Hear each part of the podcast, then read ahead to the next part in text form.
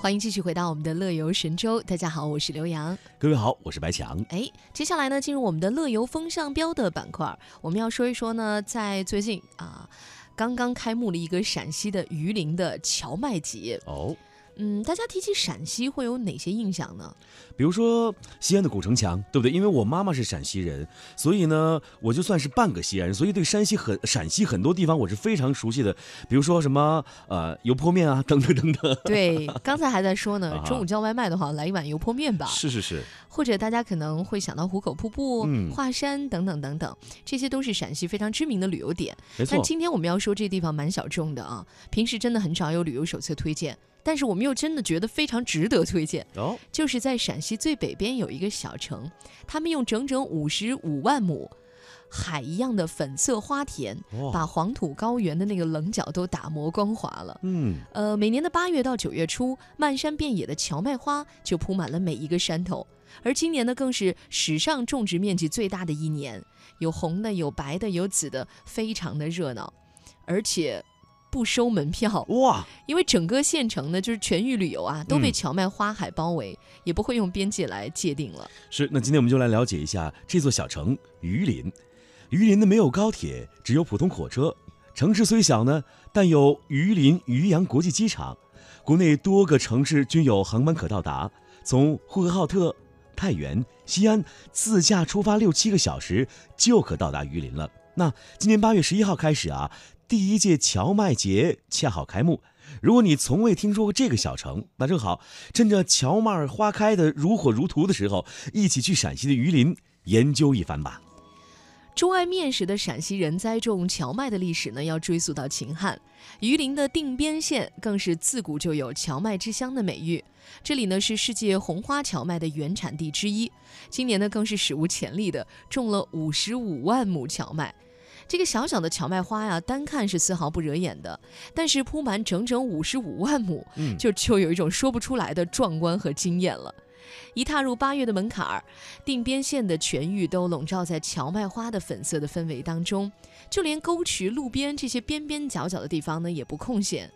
而荞麦花的这个花茎啊，它是比较纤长的，远看呢，整片花海都会随着风向摇曳生姿，就有一种粉色花海气势惊人，一直会从地上铺到天边去的感觉。嗯，你看这个原本绿油油的梯田啊，已经是翠生生的好看了。一到八月的荞麦花开啊，却又是另外一种截然不同的感觉了。再配上满天沉沉的白云和疾来的风车，霎时分不清，哎，您身在何处？说实话，这里还是你印象当中的陕西吗？嗯，所以到那边拍点儿花田，嗯，呃，文艺照也是很不错的。当然。呃，我们推荐呢，观赏可以到定边县的鹤圈、白湾子、油坊庄和砖井这四个乡镇。是，呃，定边县消费水平真的非常的低啊，嗯，就是中偏上的住宿价格，也就是一百到一百五十元左右哦，。太公道了一。晚上住 宿。那除了看荞麦花海之外呢，我们再为大家介绍一下定边县的其他的美景吧。好啊，我们都说啊，一提到这个定边县，会想到一个非常高亢的歌声，那就是信天游了。哎，在这里还看到充满热情的高原秧歌，当然，冬暖夏凉的土窑洞也是您非常喜欢的。你是否知道啊，历史悠久的榆林就是这黄土文化的发源地？绵长的明长城直直穿过，将黄土高原和毛乌素沙漠一分为二。位于陕甘宁蒙晋五省的交界榆林，具有一种独特的、独特，具有一种特立独行的美。嗯，我真是没发现啊！我嗯最近看资料才知道，定边县原来有几个非常令人震撼的景点，哦，光是看图片我都觉得太值得一去了。我们来给大家说说。第一个呢叫定边的盐湖群，呃，看那个图片啊，就是从天空俯瞰，一片一片色彩极其斑斓，像彩色玻璃一样镶嵌在大地上。嗯，因为含有的藻类和矿物成分各不相同，即便是同一块盐田，在不同的时刻呢，也会呈现出不同的色彩。这个盐湖呢，被分割成一个一个的小格子，从空中看，真的就是调色板，嗯，混合了斑斓的颜色。哇，就在定边县的盐湖群，它和宁夏的盐池县是接壤的，其中呢，以花马池是最为出名的。我们都知道这些盐湖啊，它原本是封闭的内陆湖，哎，因为这个蒸发量过大，面积啊逐渐缩减。定边县的盐湖群的这个盐的储量啊，足够全世界人吃上整整三年，这就是这个湖泊给我们留下人类留下最好的礼物，也是最宝贵的礼物了。所以不用再有什么谣言要去抢盐，是不 是？ 对呀、曾经有一段时间，不知道为什么大家疯狂去抢盐，也不知道为什么。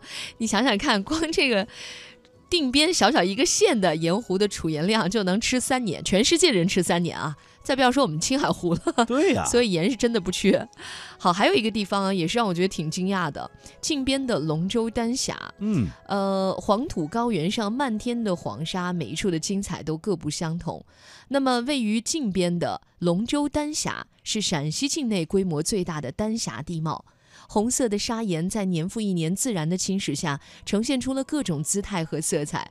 在不同的天气和不同的光线下，砂岩的色彩呢有着非常奇特的差异。